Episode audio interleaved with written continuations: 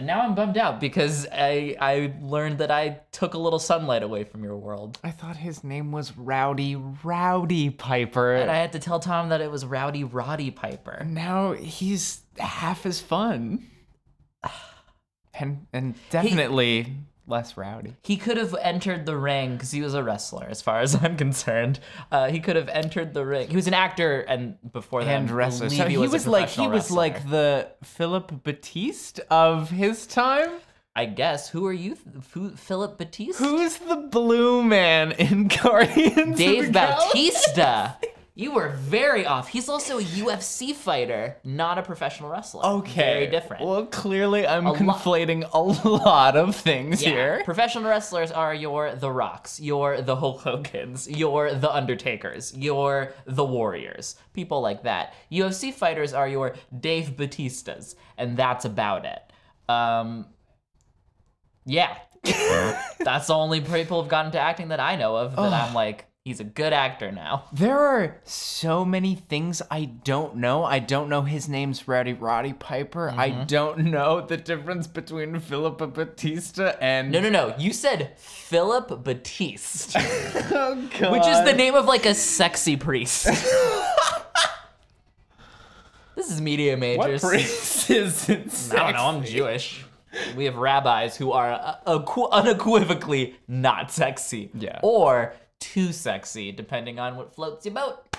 Water is what floats my boat, because I'm not a fucking moron building boats that don't float.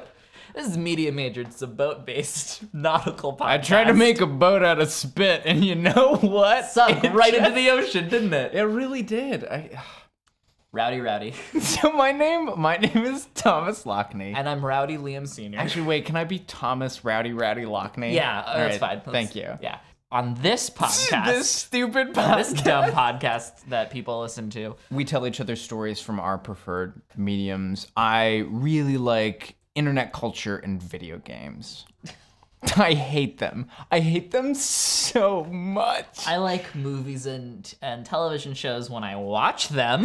yeah. I like the final product, but I think the behind the scenes has a couple of things they need to figure out. couple of bodies buried in the backyard. couple it's less of a skeleton in the closet and more like the elevator scene in The Shining but with bones.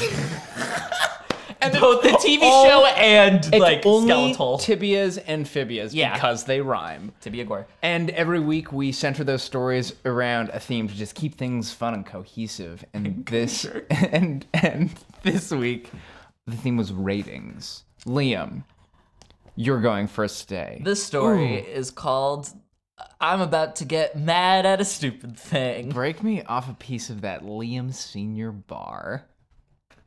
In what world does my name even come close to Kit Kat? It doesn't, but you knew what I was talking about, so it works. so therefore, in 1923, Chicago-based engineer Arthur Nielsen took a leap of faith, borrowing forty-five thousand dollars. Yes, I know how to do math. That's a lot of money for 1923. to start a business that tested the quality of conveyor belts and turbine gener- generators. Four years later, the very first industrial market survey was produced, and in 1929, the first consumer market survey followed. Uh, see, Nielsen was an analyst, and he had created the Nielsen Corporation to analyze market data in a variety of ways, but it was strictly like business. And boy, oh boy, how I wish he just stuck with that. You see, he was just supposed to look at marketing and sales and be like, hey, this region buys more of this stuff, and this region buys more of this stuff. So you should try to advertise to those people. Yeah. Um, then he, in 1936, acquired the rights He's just to like Facebook. basically. Uh, in 1936, he made a decision where the ramifications are still being felt today. Yeah. He acquired the rights to an uh, odometer, a device that when attached, or I guess maybe an odometer. Odometer. That's not an odometer. Uh, odometer. A U D I M E T E Yeah. So he acquired the rights to the odometer, a device that when attached to a radio. Can tell how many Audis there are in a given area. um, unfortunately, it's worse. It could record what stations it was tuned into. oh, interesting. So the result was the beginnings of the radio index development. okay. which officially launched in 42, 1942, of course. And basically that was like, hey, people in this region are listening to these programs more, and people in these regions are listening to these programs more. I can even tell you how many people are listening to them. Uh oh. I'm Arthur Nielsen. Uh oh. So I've talked about it before, but television, when that came a thing, radio, it basically took all the good-looking people from radio and said, "Hey, want to come on the screen?" Hey. And uh, when TV became a thing, the Nielsen's were like, "Yeah," and they invented the Nielsen box, which basically scanned and recorded what channels you were watching on television.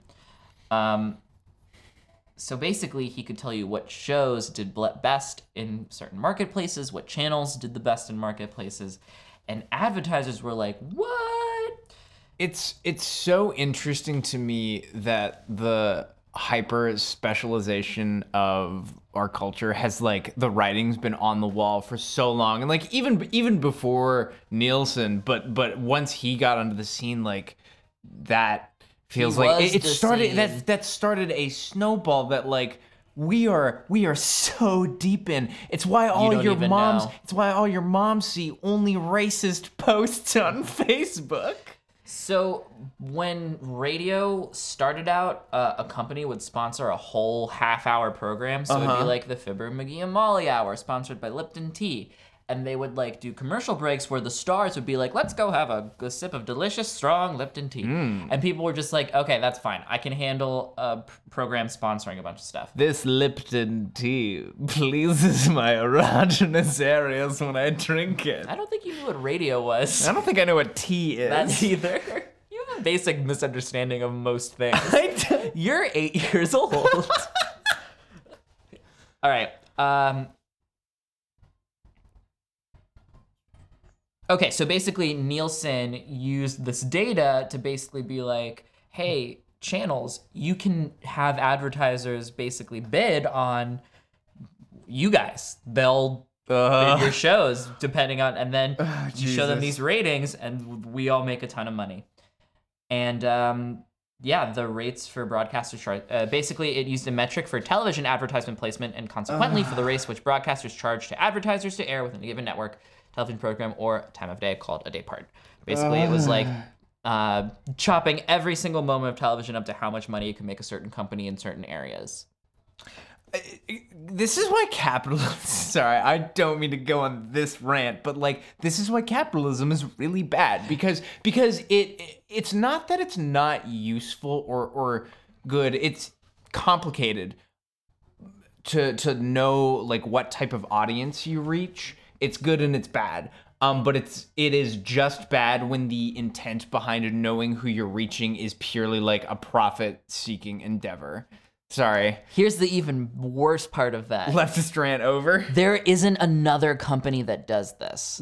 they literally have the monopoly on this because no other company does this. That's so monstrous. but that's the thing. It's like they just they thought of it, they did it, and no one else does it. Like Nielsen ratings are essentially television currency. Mm. This ties in really interestingly with my story. So Nielsen also has like a ton of Wall Street investors that keep it in, afloat, but it also not only has uh, Wall Street uh, Wall Street hedge fund supergroup Blackstone, but Tribune Media, a TV conglomerate based in Chicago, funds and has a stock in Nielsen ratings. Okay.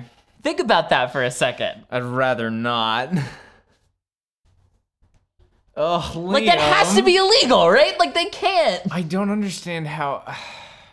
But look, a lot of places have odd business dealings and need money to keep afloat. How does the actual business model work? Not fucking well. It's a really flawed system. Yeah. Okay, so Nielsen ratings, in the most basic sense, it's like a poll. It's a sample of people, uh, which the company claims fully represents the TV watching public, and they're asked to report their viewing habits back to Nielsen.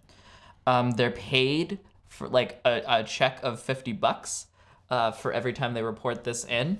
And um, when TiVo and stuff like that came out, it took them a while, but they figured out a way where you can get Nielsen data for um, television shows that were uh, on DVR. They're having trouble with streaming services. And um, guess how many people you think are, are uh, Nielsen report like have to report back to Nielsen? There's over. Oh. I'll give you a hint. There's over 300 million people in America. Can I? Can I get?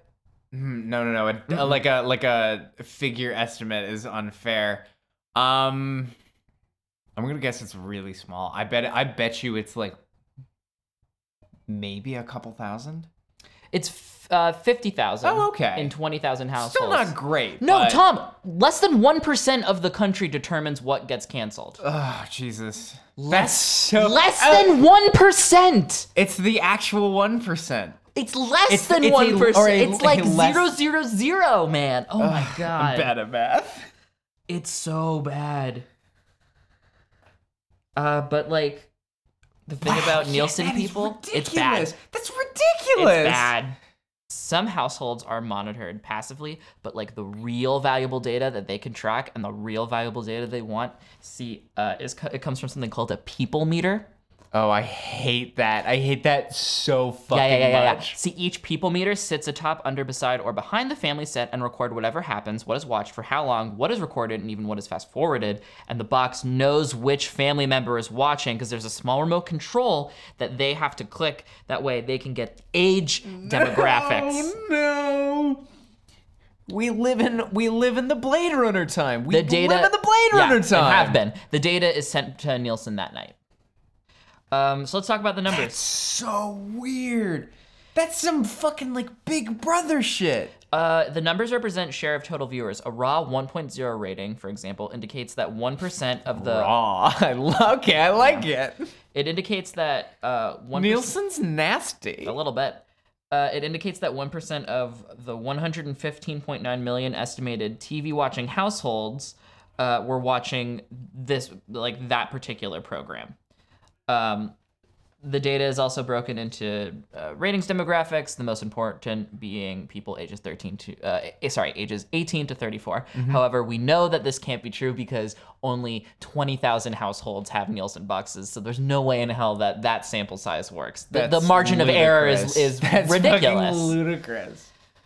Twenty thousand people, and it's uh, again back to. I don't mean to harp on the moms too much this episode, but it's probably your mom. So listen, a show like Parks and Rec, a show that's good. Like I- like it, Yeah. you like it, everyone seems to like it, right? Never met anyone who's just outright hated it. That got like a 1.2 on a good day. Repeats of The Big Bang Theory on TBS had don't- I- 6.0s. ah, no, no, no, no! Don't tell me these numbers. HBO do terrible numbers in the Nielsen ratings. They do like less than a 1000000 hundred thousand. Mm-hmm. Interesting. HBO doesn't give a shit. Yeah, They don't do commercials. fucking HBO. Well, no, because it's a paid subscription. yeah, exactly. here's the the worst part. So um Nielsen ratings don't just measure how well a TV show does, they measure how well commercials do. No. Yeah. So the networks No, aren't no, actually no, even paying attention to the TV ratings. They're only paying attention to the commercial ratings around. So Hey, give me a fucking Nielsen box. I'll I'll single-handedly fix advertising. Give me give me a list. Hang on a second. Give me a list of the names and addresses of every single person who has a Nielsen box so I can sit them down and be like, "Please, advertising is so awful." Every single time I have to see an advertisement in 2017 where some like weird, I don't know, like abstract homunculus tries to sell me like a car in CG or something like that. that they want to fuck. It's a it's a nightmare. I, I like why do why, why do phone commercials want to have sex with the phone? Why do they want me to have sex with the phone? Now, absent from these ratings and most others, because they really haven't figured out how to do this until recently, are shows from Netflix, Hulu, Amazon Prime, even stuff bought from iTunes. And like the thing is, is that people nowadays have Hulu and don't pay for cable or don't have a TV. So like a show that runs on Fox and then the next day goes on Hulu is probably going to have better numbers on Hulu than it did on the television. yeah, yeah. yeah. So they're aware of that, and that like kind of freaks the whole Nielsen system out. We're gonna add Netflix and shit to our little weird box report system. Mm-hmm. A couple of the companies that have subscribed to the service include A&E Networks, Disney ABC Television, Lionsgate, NBC Universal, and Warner Brothers. They all said that they would totally be in on this. Megan Clark of the Nielsen, uh, a Nielsen executive, has basically uh, said being able to follow assets across all these forms of consumer consumptions. They talk like fucking robots. Listen to this. Being measured apples to apples by a third party independent measurement is incredibly important for the studios, for the licensors, or the rights holders of content. This is ridiculous. It's jargon. This is ridiculous. It's not it's not healthy that we live in a world dictated by these people. It's not good. Uh, then NBC Universal, which own has an ownership in Hulu, this was supposed to happen next month. They pulled the plug on it, and the article I found like couldn't really figure out why. Hmm. Um, they said that they're gonna try to do something in July. I honestly think that they just don't know how to measure. I just think they're all like people who don't understand how the internet works, and Hulu is 'cause, like, like, an internet thing. The, the internet has services where you can read like website metrics. So our friend Megan Clarken, I think I said her name wrong earlier, who now during this story has been promoted to president of product leadership All at right. Nielsen. Nice, nice on you, Megan. We're really proud. Uh, she says her employer will be better equipped to capture every set of eyeballs looking at Hulu after the implementation of TCR tracking software, which should be in place by July. That's literally the Lud- the, the Ludvicolo machine from Clockwork Orange or whatever the fuck they're, that it's called. Bad story, Liam. I hate this. Yeah. So networks are like really scared of the internet. Well, they were because um, a bunch of FCC votes are coming up that are basically saying, "Hey, we want to turn the internet into cable," and that's really fucking bad. That's so bad. so just if you listen to this podcast, make sure you're a fervent anti-FCC internet. Keep the Yeah. hit net neutrality yep. thing. Keep the internet free. All that jazz. Keep an eye on that stuff, please. So Nielsen ratings aren't going away, but it seems like enough disruption tends to like throw it off, which is kind of weird. Uh, but I totally think it should be abolished. I think I've made that pretty clear. Yeah. And there's two quick reasons why. Dan Harmon's TV show Community it was always on the bubble. What that means is that it's always like low rating, probably gonna get canceled. But it managed to go five seasons on NBC, including one where Dan Harmon was fired and then rehired to work on the show. Weird. That literally Weird. never happens. It's insane that the firing happens all the time. The hiring back, never. That's never happened. Um, so Harmon's executives would tell him how like, hey man, you're doing terrible in the ratings. You're getting less than a 1.0. Like less than a million people are watching your show. But Harmon was kind of like, I mean, that's the data, but I I see the internet. I see Yeah. people tweeting about it, and that cannot be true. So, but he, you know, basically runs community thinking that no one watches this show, except for like the people that he interacts with. And at that time, he's not like well known like he is today, right? So they cancel it, and then Yahoo buys it for one more season. And while it airs, the company is like, hey, we can show you how many people are watching a single episode at a moment. And they show Harmon, there are millions of people all over the world watching community. like the executives were just full of shit. they they just didn't know what they were talking about. and like, uh, you hear because they because they have faith in a In a dumb box. broken system. in a in like the sun god Ra, who's left us to work on other shit.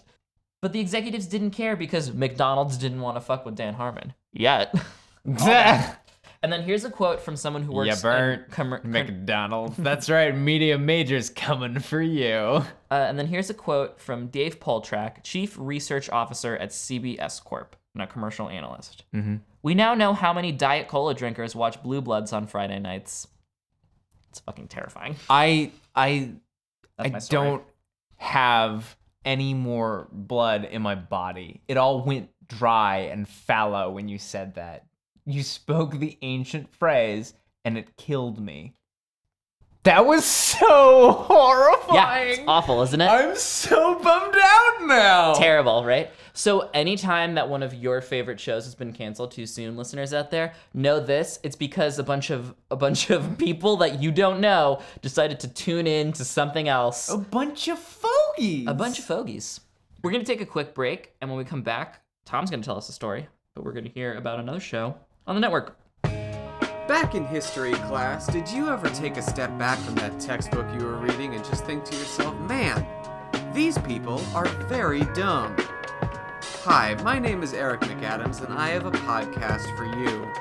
It's called Big Time Whoopsies, and every other Wednesday on the Major Cast Network, I tell a guest and you, the listener, a story from history involving massive incompetence. Big Time Whoopsies. People are dumb, and history can prove it. And we're back. A dinosaur story. John Goodman voices a T Rex. I've literally said this exact statement before many, many times. All right, Liam, I'm going to tell you a story. Yeah, I know. That's what I'm here for. Uh, I'm going to preface this actually with a uh, brief trigger warning for uh, excessive violence, sexism, and the heavy implication of sexual violence. We'll be watching a video later on uh, to illustrate a point that will feature some upsetting sounds. Chapter 1 Everybody, sexism's really bad. Nice. Video games have always been limited, and the people who make and play them have always been frustrated by this. Though they're, though they're fundamentally different mediums, you know, film, TV, and even books have had the capacity to tell detailed, abstract, visually complex stories in a, in a way that games were once unable to. Uh, Are this you telling me that Leisure Shoot Suit Larry doesn't look like the real world to you? This has, I posit, caused a buildup of artistic frustration in games. It's the early 90s, and games are evolving. Whoa! My pogs are back! So, video games are starting to play better, feel better, and look better. Papa John's. Now that the hardware can handle it, developers are starting to experiment with things like FMV, full motion video. Mm. 1992's Mortal Kombat and Night Trap were part of this uh, trend of games doing quote unquote new things with the, the graphical evolutions, though they used improved graphical fidelity in a very specific way. Mortal Kombat is a game about over the top violence, most prominently with its fatalities, final kill moves that graphically depict the player character brutally murdering their opponent. Night Trap was a little more exploitative. Yeah. Yeah. Though, as a fighting game, Mortal Kombat has its own sexually exploitative elements, Night Trap is. Uh, a, A lot bad. worse. Yeah, a bad game. The game is full FMV and features five young women spending the night in a mansion. It's like kind of like a slumber party setup. Unbeknownst to them, the house is crawling with vampires, and the player must help them survive through the night. It features some pretty classically sexist elements, certain outfits, uh, direction, and shots meant to titillate a straight male audience the writer, uh, I believe, of the game would go on to defend this and be like, "Oh, it was just like a parody of of vampire fiction," and like, You know who else made a parody of vampire fiction? Roman Polanski. Like, it's not exactly a great company to be with. Liam, I have a terrifying video to show you. What are you doing now?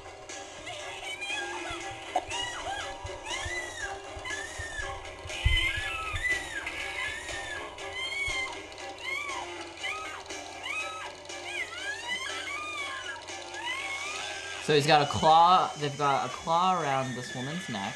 Who's like clad in a nightgown? Oh, it's a drill that goes under her neck.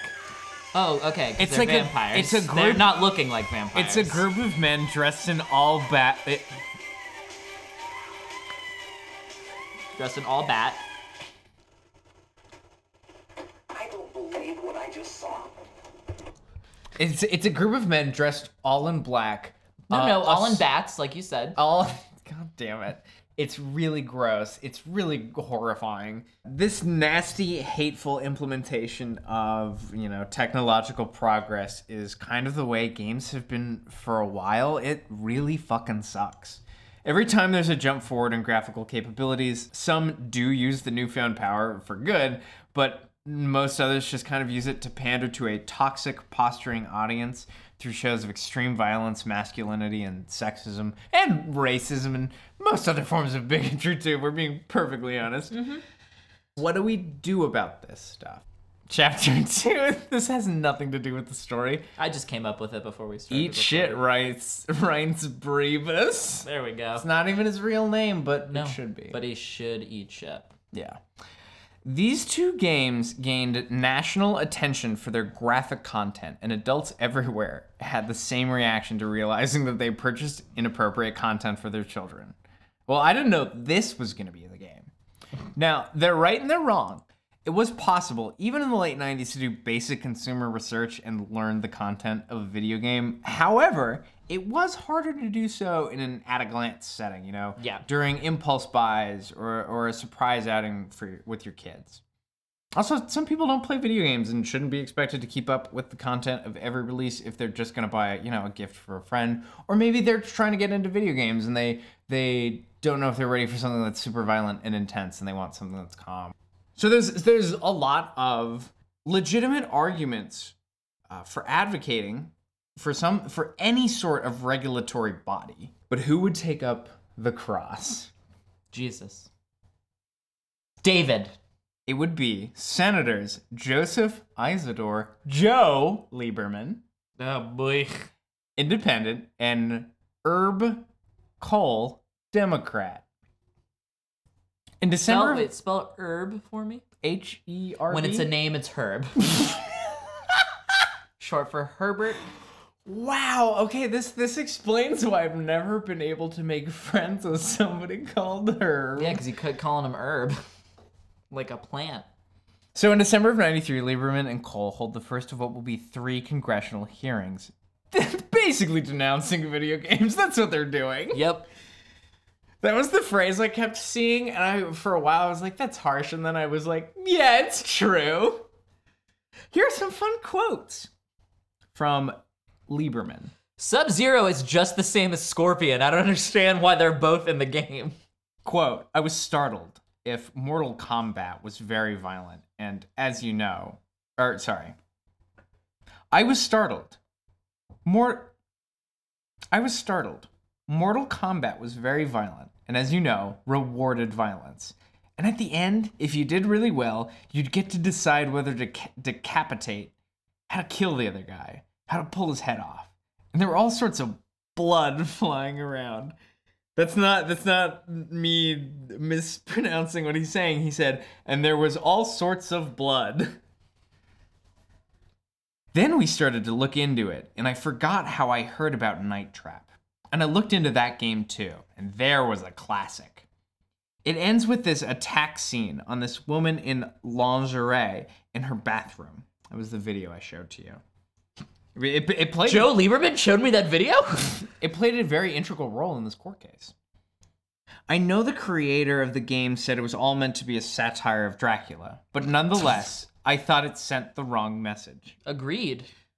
This is sick stuff. And he also called questionable games digital poison. That was very good. Yeah, that was very good. He also uh, My cited favorite games Tom Waits song. Like Postal, which, to be fair, is an extremely bad, toxic, horrible game and horrible franchise. Lieberman and Kohl brought in experts who cited a correlation between violent media and aggression in those who consume it. They showed off studies that said most of the people playing video games were children and made the point that, hey, this is gonna fuck up the kids. In the intervening years, many studies have come out to suggest otherwise, though it's honestly a little hard to tell if coverage on said studies comes from a place of good faith and not reactionary defensive bullshit. In researching for this story, I found a lot of pieces that cited these studies that contradicted the ones used by Lieberman and Kohl, but a lot of those stories featured uh, like extremely aggressive. Uh, like, have you ever have you ever read uh, a thing and gone, "Oh, a gamer wrote this"? It was a lot like that. Uh, and they often flat out fabricated parts of the history they gave. Like I had to do a lot of fact checking for this, uh, and and it was kind of hard to discern what was real and what was not because there were a lot of like angry gamer blogs about this court case, or sorry, not court case, but he, these hearings that was like fucking Joe Lieberman and, and big government just want to censor the video games and I should be able to do anything. By the way, here's my Tumblr full of My Little Pony porn art that I've commissioned. I like that he commissioned it. that was a fun touch. he's got he's got fucking petty cash to burn. What, what am I gonna burn it on? God bless the not safe for work artists who look in their inbox for commissions one day and it's like, I want to see uh, Starlight, Starbright shitting getting on Starlight. fucked in the ass by R2D2. Goddamn Joe Lieberman yeah, and then they draw it and do it for money. and make it exist in the world. and they buy a food or a shelter or a good and Hey, by the or a way, service. be nice to people who you commission art from. Be nice to them. I see a lot of artists on Twitter being like, "People are really awful to me." Let's Be- let's if you commission Tom, art, be drop nice. drop the drop the veneer. Be nice to female artists that you commission. Yeah. Because holy shit, Additionally, some fun courtroom drama further muddles the intentions of certain parties involved. A man by the name of Bill White believed that his company had the right to support games like Night Trap. He expressed this as such during these Senate hearings. Classic Bill White move. Another man went by Howard Lincoln, pointedly and directly took issue with this, saying that a game like Night Trap, quote, simply has no place in our society, end quote, and was appalled that small children had bought it. These two fellows were the chairman of Sega and Nintendo of America, respectively. And this was also like in the era of Sega does what Nintendo don't. So they were they were very clearly bringing a lot of like outside capitalist competition into this courtroom drama about like, hey, maybe we should regulate and categorize the content of our entire industry.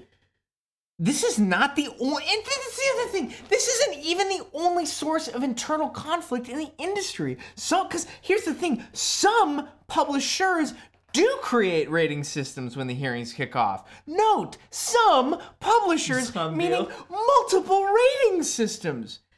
Sega creates the Video Game Ratings Council, the VRC. 3DO has the 3DO rating system. And then we had the Recreational Software Advisory Council for PC games. So we have three different companies creating their own rating systems that use different nomenclature. And, and it's so confusing.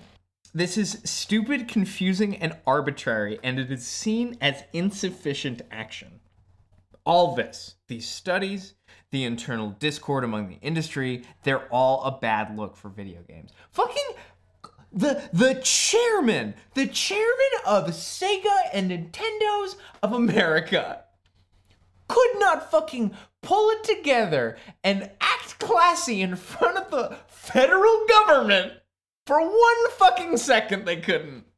And it made video games look so bad. And to be fair, like video games did look bad because there were games like Night Trap that could just be that you could just buy and there was no way to tell that there was these like extremely uh, graphic depictions of, of gendered violence in it. So, so the hearings go extremely well for Lieberman and Kohl, who introduced the Video Game Rating Act in February of 1994. Everything is dumb. The short and skinny of this bill is an ultimatum for the video game industry. Create a self regulatory body that judges, briefly expra- explains, and rates the content so as to concisely inform parents and children. If the demands of the bill were not met within one year, the federal government was going to create an entity of their own. Chapter 3 ESRB. The games industry looks at itself and says, yo, well, like, we gotta get. We gotta get our Gotta shit get our together. fucking shit together. We cannot have the federal government. Can you imagine if the, government was regulating government. video games? We we already we I mean like we touched on how weird it was that the federal government had an had like anti-drug propaganda that was part of an extremely extremely racist initiative Mm-hmm. uh, whose impact continues to this day Still. in every video game in arcades. That's so ridiculous. It would have been it would have been so bad. It would be so bad if the federal government regulated the, the uh, content of video games by ratings. It would be awful. So, Acclaim Entertainment, EA, Sega, and Nintendo formed the political trade group known as the Interactive Digital Software Association. The organization strives to create this much needed regulatory body, and Sega proposes that they use the VRC rating system. Nintendo says, no, thank you, what are you talking about? And suggests that they create a new rating system that isn't already affiliated with their main competitor. In July of 1994, the Vendor Neutral Entertainment Software Rating Board, anagram ESRB, is introduced to Congress. In September of that same year, it goes live. Its original ratings were early childhood, kids to adults, teen, mature, and adults only. I like that porny dip in the middle. Teen mature. now we have E for everyone instead of kids to adults, and even recently we've gotten E10 plus. Yeah. And I can't remember in the last like three years. I want to say. No, more longer. than that. Yeah, more than that. I've, we've seen E10 for a while. which I think is just like there's a lot of reading in this. Yeah. and there's not a lot of reading in this. So the ESRB is good and bad. It's good that we classify games for inexperienced parents, friends, people, whatever. Yes. It's bad that often uh, these ratings can be used to misrepresent the content, the actual content of games. The ESRB was modeled after the MPAA, and that's not great. We'll talk about them soon. uh, like for example sex positive games that are just like about sex or, or consent or have graphic depictions of nudity etc will get an ao rating adults only which means that they cannot be sold on store shelves also although i said earlier that multiple ratings boards are confusing and dumb just one isn't so great either I'm, this is why i was very glad that you touched on the monopoly aspect of the Nielsen ratings mm-hmm. because because the ESRB has similar problems. They are a monopoly, and that power does get abused. So I should also, by the way, say that most adults-only games uh, are not sex positive. They are decidedly awful. There are a lot of top ten lists about horrible AO games that are gross and exploitative and and hateful when I was trying to find out what my story was going to be for this week, I stumbled aco- across a great Engadget article by Jessica Conditt on the ESRB, and that's what gave me this idea. In the piece, she talks about how the ESRB, as the sole body in charge of assigning ratings, is now a gatekeeper to smaller, low budget games. Because you have to pay the ESRB to, uh, fee to get a rating on your game. That's how it works. You have to pay them a fee. How much is the fee? I'll get there. Because it, cause it's about to get worse. Let's say you're a digital game. Sure. You, you don't have a physical, you don't have physical retail. No, we're download only. You get a rating for the ESRB. Yay. You can sell your game on larger platforms as a result, Like Steam. and you make enough sales to go physical. Woo! As of September of 2017, you can no longer make the switch from dis- from digital to physical without having to pay for an additional E ESRB rating. Uh, no, wait, what? Yeah, yeah. you have to Oh, pay them again bullshit. to give you the same rating. Bullshit. Which it doesn't make any sense. Bullshit. So- uh-uh, that's dumb. Fuck that. So these small studios who start digital because they literally cannot afford to print and ship physical copies have to pay the ESRB twice to receive the same rating. Dumb. They they can't not pay the fee. There's no uh there's no federal requirement for you to get a rating for your game, but in order to be sold at major retail, you, have have, to have have that you have to have that ESRB Yeah. E through M sticker on your box. You have to have it, or you can't be sold in Best Buy or Walmart, or whatever, or Circuit City. Circuit City's out of business. That was a bad Circuit pull. City. Jesus, was it 2003 where you're from? Give me a give me a first generation iPod. If you have a sub one million dollar game, you have to pay the ESRB three thousand dollars to rate your game again. Again. The first fee I tried to find estimate or a cost of the first fee.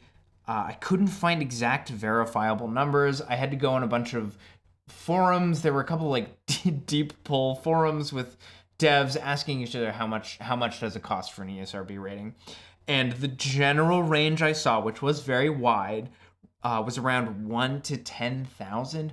I saw one figure quoted that was as low as eight hundred.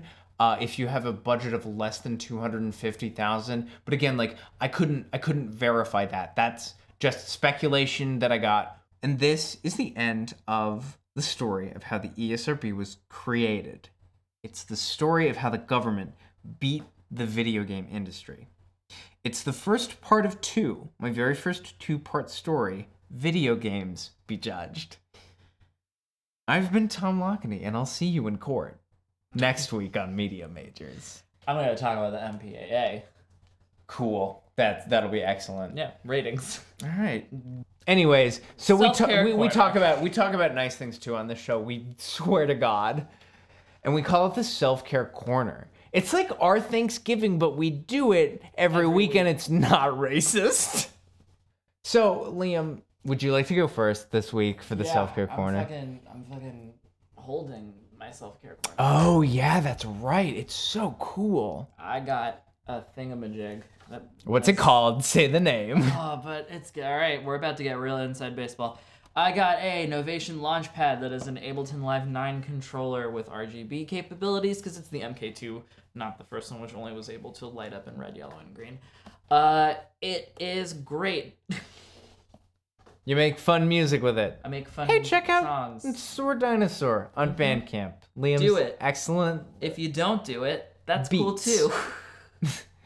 Uh, my self care corner for this week, I got to see Pan's Labyrinth for the first time ever, and i- it was like legitimately a revelatory experience. That movie's so good. I can't believe I've never seen that movie before, I and haven't it's seen it. it's one of the best movies ever made. I I I I will watch it. uh, watched it with somebody who really likes it, and I kept like turning over to them and being like, "This is th- this is incredible." It was so fucking good.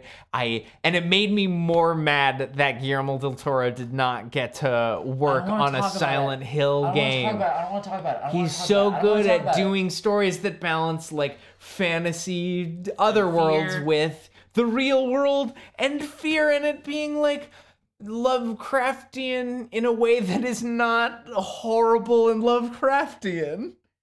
Look up what he named his cat. Um, Lovecraft, that is. Yeah. Not Guillermo del Toro. Hey. But hey, look up what Guillermo del Toro named his cat because I bet it's super sweet. And he's got a really touching story behind it. Tom, do you have anything to plug? Um Do I? Probably. I don't know. Oh, go go check out my writing on nakedcriticism.com. And King Me.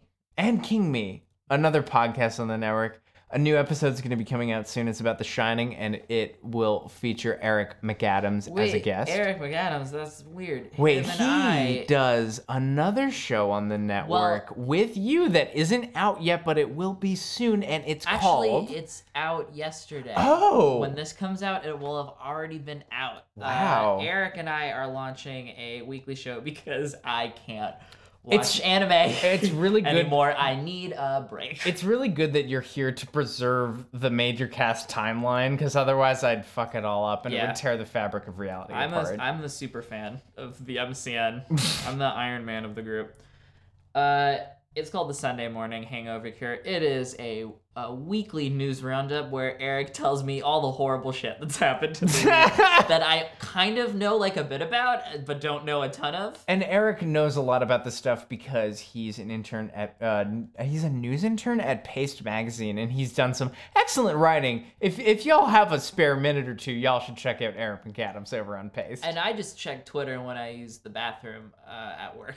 So that's how informed I am. Uh, if you want to tweet at us to tell us how awful and long-winded we are, you can tweet at us Oh, at worry, Media I Majors Cast. this out. And uh, you can email us at MediaMajorsPodcast at gmail.com. If you send in a self-care corner, we'll read it on the air. It's been a while since we plugged that, but you know, It'll happen. it'll happen. It will do it. We'll be there for you. We'll be there for you. We're tired. Sorry, we love really you. Sleepy time now. Bye.